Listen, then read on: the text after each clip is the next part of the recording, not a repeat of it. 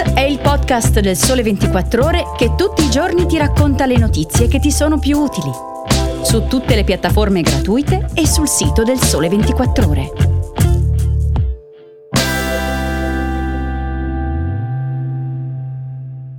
Ciao, bentornati all'ascolto di Start.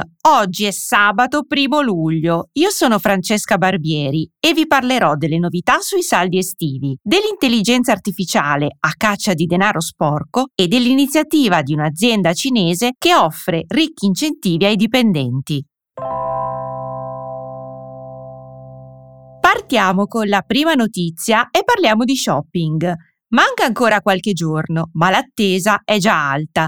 Il 6 luglio prenderanno il via in tutta Italia i saldi estivi, ma già oggi entreranno in vigore le nuove misure sugli sconti di fine stagione, imponendo regole più rigide sulla trasparenza dei prezzi e sulle vendite online, con sanzioni pesanti in caso di pratiche commerciali scorrette.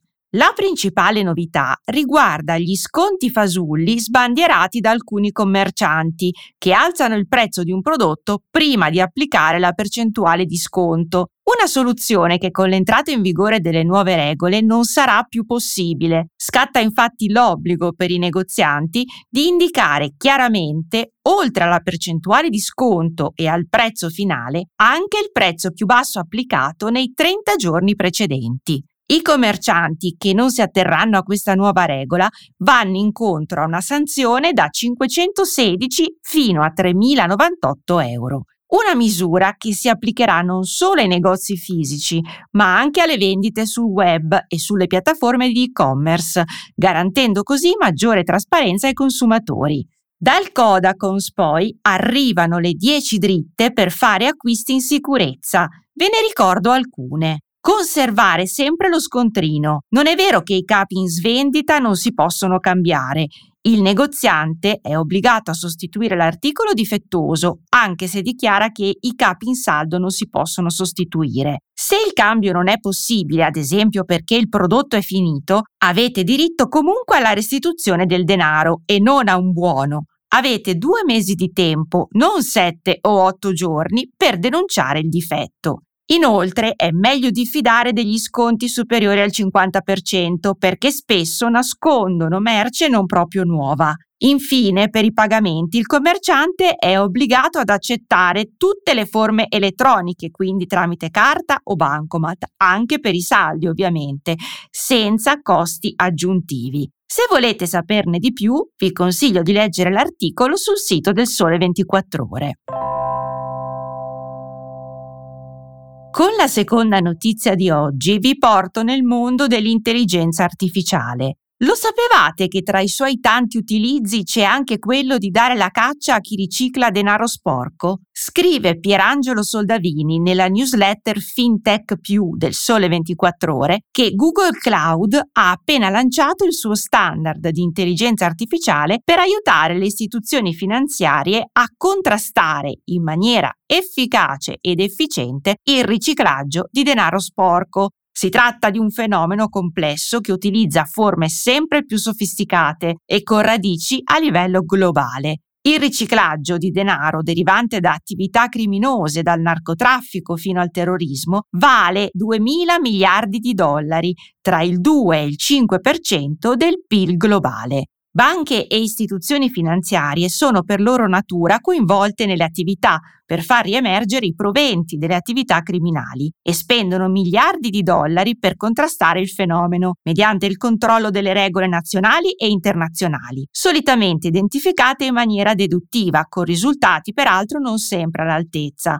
Oltre il 95% degli allarmi automatici si rivela poi un falso positivo che richiede verifiche manuali. La piattaforma di Google Cloud promette una soluzione a questi problemi che punta a individuare i casi sospetti grazie ad algoritmi di machine learning sulla base delle analisi dei dati transazionali, del comportamento di rete e di molte altre informazioni per mettere a fuoco modalità anomale e clienti sospetti.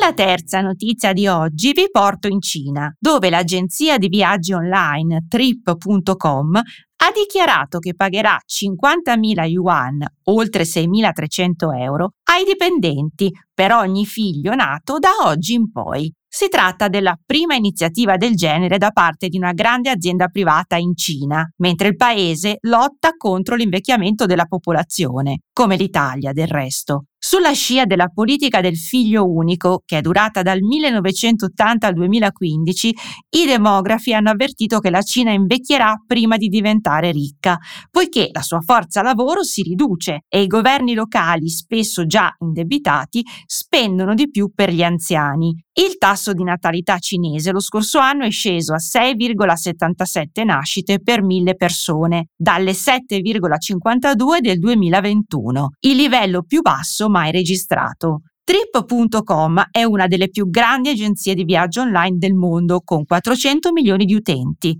Ho sempre suggerito che il governo dia soldi alle famiglie con bambini, in particolare con più figli, per aiutare i giovani a soddisfare il loro desiderio di essere genitori, ha detto in una nota il presidente esecutivo James Liang, che ha sottolineato anche il ruolo decisivo delle aziende per costruire un'atmosfera favorevole alla fertilità. Liang, che è anche un demografo, quest'anno ha pubblicato un libro su come la popolazione influenza l'economia e l'innovazione e ha suggerito di destinare il 2% del PIL cinese per incoraggiare la fertilità. Nel frattempo, il piano di Trip.com prevede il pagamento di un sussidio in contanti ai genitori pari a 10.000 yuan all'anno per 5 anni per ciascun bambino nato dai propri dipendenti, non solo in Cina, ma in tutto il mondo. Il programma costerà alla società circa 1 miliardo di yuan, quasi 127 milioni di euro. E con questo è tutto anche per oggi. Se vi va, scrivetemi a francesca.barbieri@sole24ore.com per commenti e suggerimenti. Vi saluto e vi do appuntamento domani con un nuovo episodio di Start che sarà condotto da Stefano Salis.